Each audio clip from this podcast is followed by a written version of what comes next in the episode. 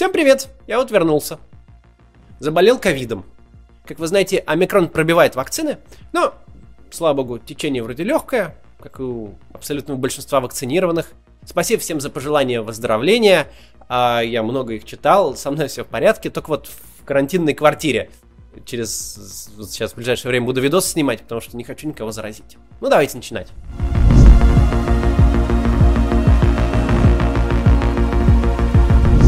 Ситуация с обострением на российско-украинской границе настолько серьезная, что Соединенные Штаты эвакуируют свое посольство из Киева во Львов, и а компьютеры вообще уничтожают.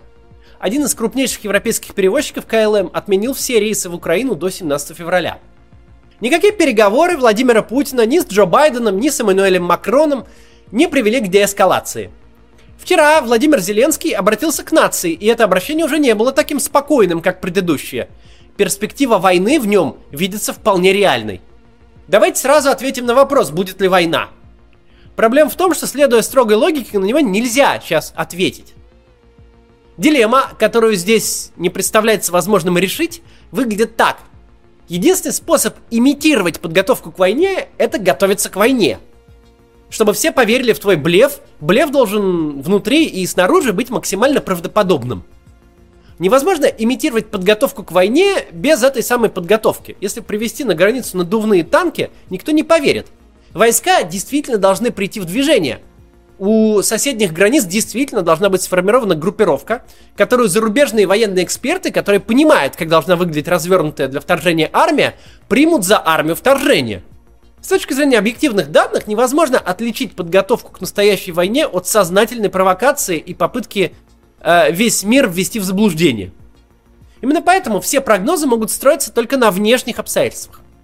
У нас есть прежняя история провокации, которые были нацелены только на новостные заголовки и окончились ничем. У нас есть довольно четкое понимание того масштаба последствий, которые будут иметь большая война в Европе. Последствий в первую очередь для ближайшего окружения Путина, ну и для России в целом. Мы знаем, что российское руководство очень не любит свою внешнюю агрессию выпускать из телевизора и превращать в реальные трупы. У провокации есть одно выгодное отличие от настоящей войны. Ее в любой момент можно просто выключить. Такие телевизионные кампании удобны автократу, потому что не сужают пространство для маневров. Можно сегодня бряцать оружием, а уже завтра все просто переиграть и вернуть как было. Войска от границы отвести, пропаганду свернуть и посмеиваться над паникерами соседями, которые испугались обычных учений. А вот с настоящей войной это так не получится. Начав ее, Путин отрежет себе обратный путь. После введения войск, первых обстрелов и бомбардировок нельзя через пару дней отступить назад в Воронежскую область и сделать вид, что ничего не было. Война такого масштаба не может закончиться быстро и красиво, ни при каком раскладе, ни для одной из сторон. Наше руководство, которое привыкло к тому, что для нашей информационной автократии главное в любом деле это медийная составляющая, должно понимать, какой губительной будет война для них самих. Это веский аргумент в пользу того, что войны при нынешнем положении дел в России быть не должно. Но то, что мы видим на Земле, выглядит именно как подготовка к большой войне. И невозможно понять, это подготовка к большой войне или имитация подготовки к большой войне. Потому что за пределами сознания Владимира Путина это одно и то же. А в его сознание заглянуть мы не можем. Мы не знаем, реализуется ли угроза. Мы не знаем, окажемся ли через несколько дней в состоянии настоящей европейской войны. Но мы уже оказались там, где перспектива европейской войны реальна. Где крупнейшие мировые державы действуют исходя из нее. Вряд ли такую ситуацию кто-то мог предвидеть. Сама по себе она наносит огромный ущерб Украине. Еще ничего не случилось, но это уже горячая точка планеты. Она совершенно точно наносит ущерб и России. Россия ныне это страна, которая поддерживает военную напряженность у границ Евросоюза и НАТО. Это совсем не бесплатная практика. Если раньше не стоило ожидать каких-то внушительных сил Альянса у наших границ, зачем они в самом спокойном регионе мира-то, то сейчас очень даже будут. Если у Путина стояла задача максимально приблизить НАТО к России, не номинальная НАТО, а именно его армию, то задача блестяще выполнена. Чтобы представить панораму э, происходящего ущерба, давайте обратимся к новостям. Главными ньюсмейкерами в понедельник стали президенты России и Украины. Владимир Зеленский выступил с видеообращением.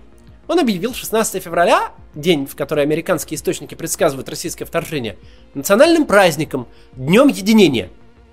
Также Зеленский пообещал вернуть Крым и Донбасс, но исключительно дипломатическим путем. А еще он обратился к украинским олигархам и чиновникам, покинувшим страну за последние дни, с призывом вернуться на родину в течение 24 часов. Вообще, Зеленский во всем этом информационном хаосе последних дней выглядит как оплот здравого смысла. Никаких истерических заявлений, никаких метаний и непоследовательных действий. Украинская власть ведет себя спокойно и адекватно, даже в моменты, когда разговоры о скорой войне идут уже на уровне госсекретаря Соединенных Штатов и генсека НАТО. Ну а российский президент в понедельник принял главу Министерства иностранных дел Сергея Лаврова и министра обороны Сергея Шойгу. Если кто-то думал, что на встрече Путина и Макрона нам показали самый длинный стол в Кремле, то он сильно ошибся. Лавров и Шойгу по очереди сидели так далеко от Путина, что президент уже с трудом был различим где-то на другой стороне стола. Совершенно непонятно, как они вообще слышали друг друга. Может, по телефону общались. Сейчас прервемся на рекламу, потом посмотрим, что они там обсуждали.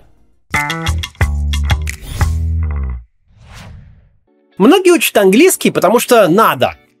Чтобы поступить в ВУЗ или найти хорошую работу, или чтобы продвинуться в карьере. Это неплохой стимул. Но процесс получается уж больно муторный. Каждый раз надо себя заставлять заниматься, делать задания, что-то там заучивать. Но есть способ хотя бы часть этой работы превратить в удовольствие. Практиковать английский будет гораздо приятнее, если найти преподавателя, который разделяет ваши увлечения и сможет поговорить о том, что вам действительно интересно. А найти такого человека можно на Кэмбле.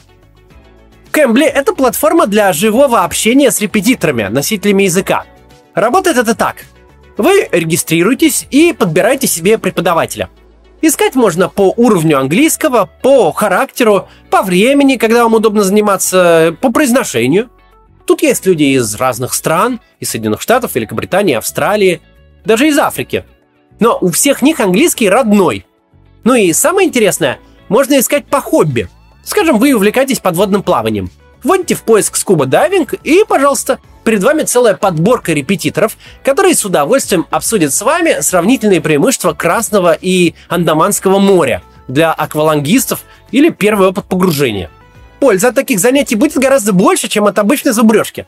Вы почувствуете себя свободнее в общении с иностранцами и вскоре сможете говорить на любые темы. Ну а если вам ближе классический подход, в Кэмбле есть и тематические курсы. Если оформите подписку, они будут для вас бесплатны. Сейчас в Кэмбле действуют скидки в честь Дня Святого Валентина.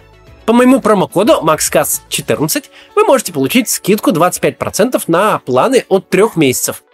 А если сначала хотите попробовать, как это работает, записывайтесь на бесплатный урок. Ссылка и промокод будут в описании. Возвращаемся к ситуации в Украине. На этих встречах снова обсуждали расширение НАТО и гарантии безопасности. Но прозвучала хорошая новость. Шойгу заявил, что часть учений возле украинской границы подходит к своему завершению, а часть будет завершена в самое ближайшее время. Остается лишь надеяться, что это признак деэскалации.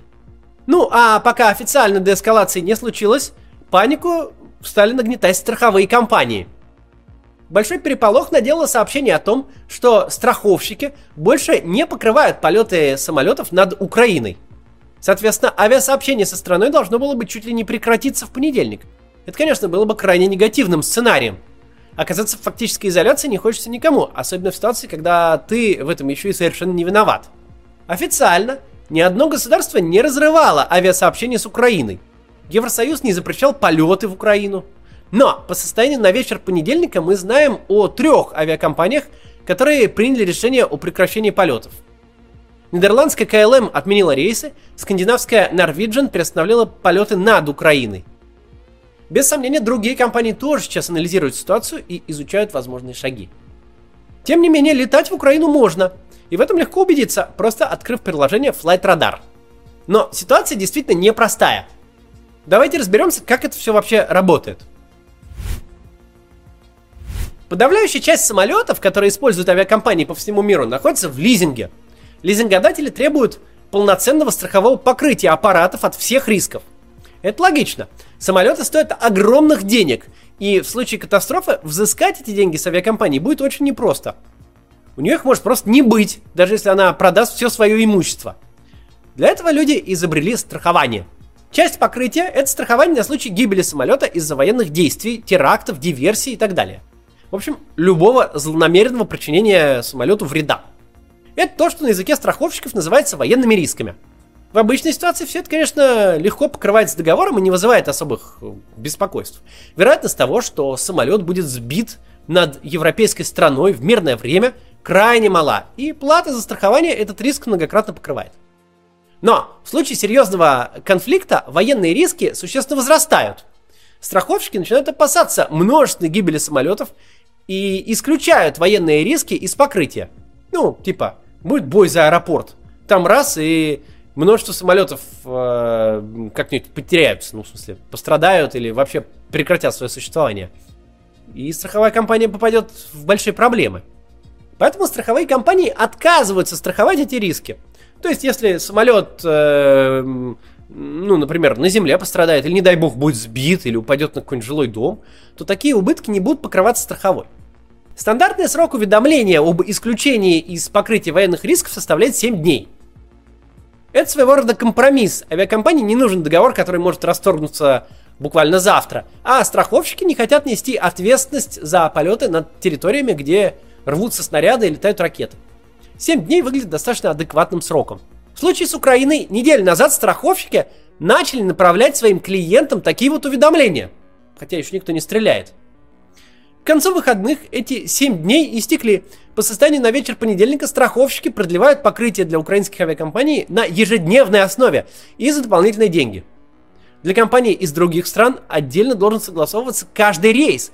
И, конечно, тоже дополнительную оплату. В общем, летать в Украину можно, но дорого и жутко неудобно. Долго так продолжаться не может. Все следят за ситуацией и готовы к любому развитию событий. Это заставляет сильно нервничать лизингодателей. Они опасаются, что им не хватит времени, чтобы вывести свои самолеты с территории Украины, если страховщики окончательно уберут из покрытия военные риски. Поэтому, например, государственная авиакомпания Международные авиалинии Украины в понедельник объявила, что по требованию лизингодателя отправляет 5 Боингов 737 в Испанию, а еще 2 в Белград на плановое обслуживание. В выходные украинское правительство объявило, что создает специальный фонд в размере 600 миллионов долларов, чтобы покрывать военные риски полетов в своем воздушном пространстве. Но вряд ли это поможет. Во-первых, условия страхования четко прописаны в договорах, а критерии предоставления этих денег из фонда не ясны. Во-вторых, если война реально начнется, то нет никаких гарантий, что Киев сможет выполнить эти обязательства. В общем, на этом примере мы видим, как в современном мире бизнес может влиять на политику. Украина не попадала под санкции, Зеленский не захватывал пассажирские рейсы в небе над своей страной, как делал, скажем, Лукашенко.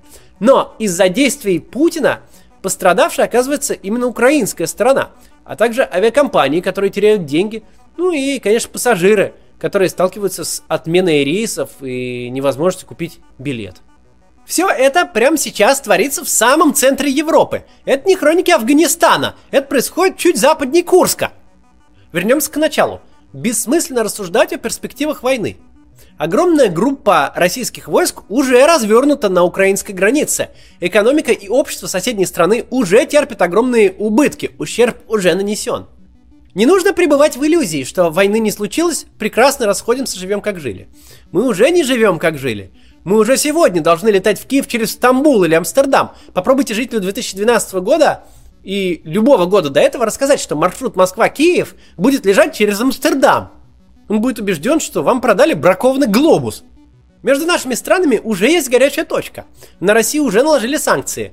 Россия сама на себя уже наложила санкции. И мы вдруг вспомнили старые недобрые советские практики, завоз заграничной еды из туристических поездок. Могли ли мы себе представить, что повезем пармезан в багаже? Это уже происходит. Естественно, такие выходки не проходят бесследно. Естественно, нельзя целый регион два месяца держать в милитаристской напряженности, будто так и надо. Естественно, это будет иметь последствия. Просто потому, что если политики США и Евросоюза позволят безнаказанно и регулярно грозить войной в центре Европы, то они не соответствуют занимаемым должностям. Россия уже в значительной степени изолирована.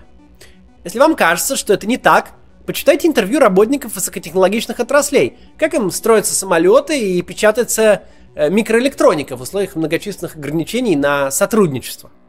Вне всяких сомнений, такие выходки приведут к еще большей изоляции, к еще большим ограничениям, за которые мы заплатим экономическим ростом и благосостоянием. Изоляция совсем не абстрактное зло. Мы не только сегодня становимся беднее каждый день, потому что товарные цепочки оборваны санкциями и антисанкциями, потому что привлечение инвесторов затруднено политическими рисками, потому что любые деньги опасаются находиться в стране, которая сегодня оппозиционеров травит, а завтра войны начинает. Но мы проигрываем глобальную конкуренцию. Мы теряем новые рынки, которые завтра будут заняты и нам уже не достанутся. Представьте себе, что в лихих 90-х, когда, как известно, из пропаганды бандиты расстреливали всех, кто не успел умереть от голода, у нас родился Яндекс, единственный пример локального поисковика, который на местном рынке выиграл конкуренцию у глобальных, сначала у Яху, а следом у Гугла. Это должно быть предметом национальной гордости и примером для подражания. Тогда наша страна была достаточно свободной, чтобы в настолько сложной отрасли всерьез конкурировать с Соединенными Штатами. Сейчас за кулисами больших геополитических побед наши новости высоких технологий выглядят так. Государство тратит очень много денег на мертворожденную попытку подражать Ютубу. Попытка закономерно проваливается, все свободны. Занятые рынки заново занять не получится. Потерянное на травлю соседей время не вернуть. Проигранную конкуренцию не переиграть. Изоляция сегодня делает нас беднее не только сегодня, она делает нас гораздо беднее завтра. Мы просто не будем той страной, которая задает стандарты, которые значимы для мира. Мир без России, без 2% ВВП планеты, проживет прекрасно. Россия без остальных 98% мировой экономики сможет существовать, но не жить. Именно к такому существованию ведут нас последние 8 лет. Все вот это мы получили просто потому, что одно конкретное физическое лицо очень хочет жить в виртуальной реальности раздела сфер влияния. Это физическое лицо вместе со своими фантазиями уйдет. По историческим меркам уйдет в очень осязаемой перспективе. По политическим или естественным причинам, но уйдет. Никто не вспомнит, что он там себе думал. Это станет совсем неважно. Но нам понадобятся годы и десятилетия просто для того, чтобы вернуться к статусу кво, существовавшему до 2014 года. Ужасает именно это – радикальное несоответствие цели и результата. Мелочные амбиции ставят мир на порог войны и разрушают наше будущее. Это, к сожалению, естественное свойство персоналистских автократий. Они не мыслят себя за пределами земной жизни автократа. Потому могут по любому курсу менять ничтожно мелкие цели сегодня на огромные проблемы завтра. Для них-то этого завтра нет. Тем не менее, Пусть к статусу кво мы уже не вернемся. Даже нынешнее положение намного лучше большой войны. Мы не можем ничего предсказывать, можем лишь надеяться, что проживем 16 февраля как обычную среду. В конце наша рубрика «Совет диктаторам» от Максима Каца. Диктаторы! Вот зачем вам война? В нее же немного ума надо, чтобы залезть. Дурное дело не хитрое. Из нее потом не вылезешь. Все в мире диктаторы делятся на две категории. Те, кому ума хватило усидеть на своих границах, и те, кто за них вылез. Первые чаще уходят так, как хотели, вперед ногами по естественным причинам. Вторых чаще выносят. Вам кажется, что люди вас любят и жаждут большой победы? Нет, диктаторы. Люди вас терпят, постольку поскольку. Поскольку вы не лезете в их жизнь. Люди не любят гробы. Прям совершенно специальным образом не хотят получать молодых людей в цинковых ящиках. Посмотрите чуть назад – ведь так все казалось хорошо. А потом хлобысь, развязали войну. И весь привычный мир рухнул. Ведь этот мир, который снаружи, тоже вас терпит.